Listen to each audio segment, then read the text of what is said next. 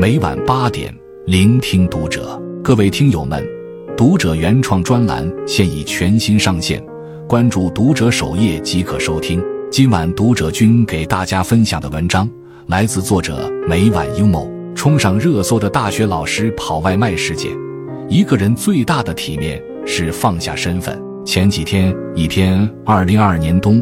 我在临沂城送外卖的文章火了，作者是临沂大学的一名老师。为了真实体验外卖员的生活，他注册成为一名外卖骑手，在一个多月的时间里送了两千多单外卖，平均下来每天骑摩托二百一十公里，步行三万两千步，爬一百一十层楼，每天一到家累得倒头就睡。但是，比起身体上的疲惫，更让人无法接受的是来自别人的歧视与侮辱。他说：“很多顾客看我的眼神就像看要饭的，商家和顾客几乎不会拿正眼看他们。送餐出了岔子，很多顾客还会进行辱骂。晚上回家晚了，进小区还要被保安刁难，保安像是防贼一样看着他上楼。这种精神折磨远比肉体上的折磨更痛苦。”在众人的印象里，送外卖是个没技术含量的职业。跑外卖的人既没学历又没能力，他们每天都在路上抢时间，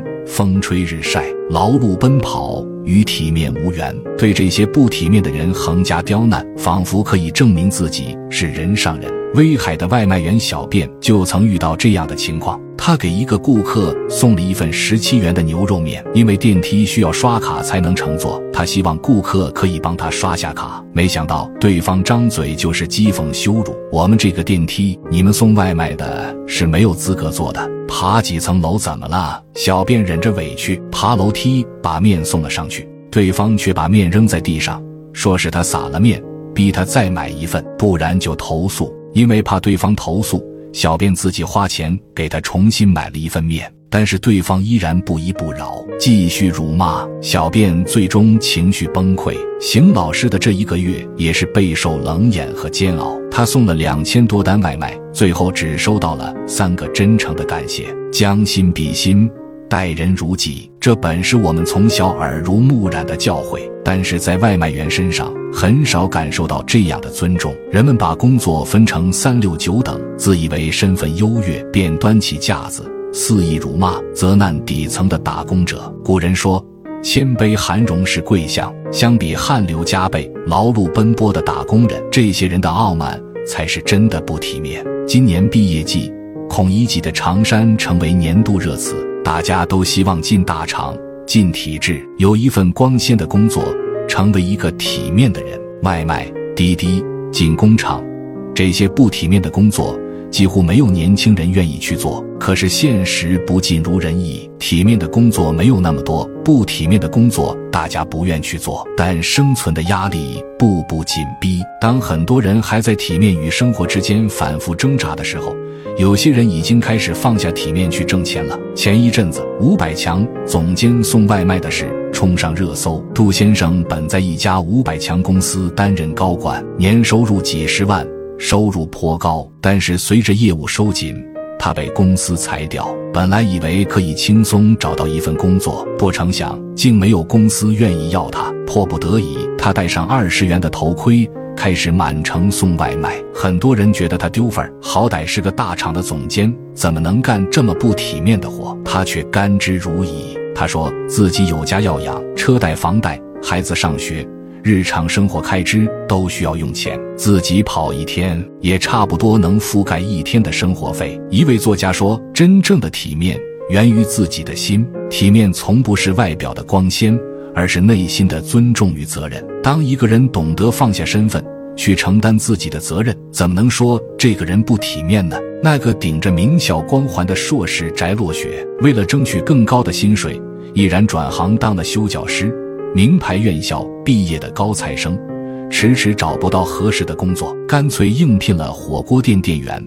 曾经的私募公司老总老王，失业后为养家糊口。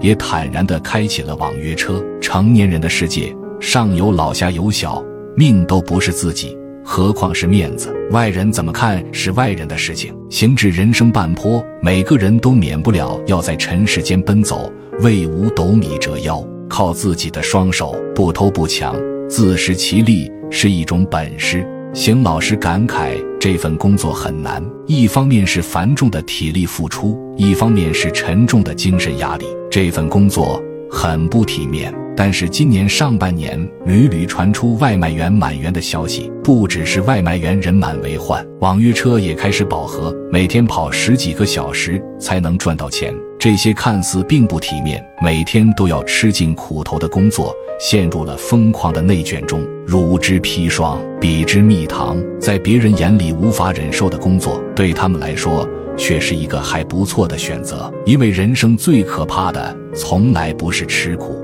而是怕需要用钱时却没有钱，怕孩子上学的时候掏不出学费，让孩子自卑；怕孩子在学校舍不得吃、舍不得用；怕老婆怀孕去医院做检查，自己没钱刷卡；怕父母生病住院，自己只能看着，却掏不出医药费。比起这些，那点苦又算得了什么呢？那个江西四十岁大姐，一次背四提水。一提水赚两毛钱，背一次还赚不到一块钱。一天他自己要搬四车货，那个工厂里的父亲每天要搬三百吨的货物，这样一个月才能勉强收入破万，养活他的孩子和家人。钢铁厂工作的工人面对上千摄氏度铁质的高温，一边工作一边让同事给自己洒水降温，年纪轻轻落下一身的病。铺沥青的工人。头顶烈日，脚踩一百五十摄氏度的沥青，几天下来，满脚都是烫出的水泡。工地上搬砖的汉子，腰上贴着膏药，奋力背起四百多斤的砖，一块砖，他们只能赚几分钱。他们为了家人蹲下身，选择和生活死磕到底。他们拼尽全力来为家人遮风挡雨，放下身段，在最苦最难的工作里艰难跋涉，恪守底线，用自己的努力。干干净净赚钱，这样的人，我们又有什么资格说他们不体面呢？邢老师在文章的结尾讲了一个张爱玲的故事。元宵节，胡兰成陪张爱玲去上海郊区闲逛，在一个棚子里看到了一群唱野戏的女演员，演员们脸冻得通红，嗓子也哑了。胡兰成看不下去，一脸嫌弃的走了。张爱玲却看了许久，她说。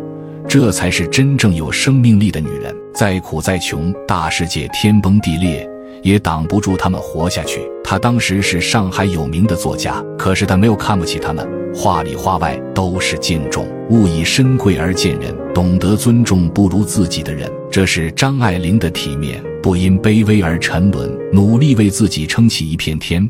这是女演员的体面。关注读者，感恩遇见。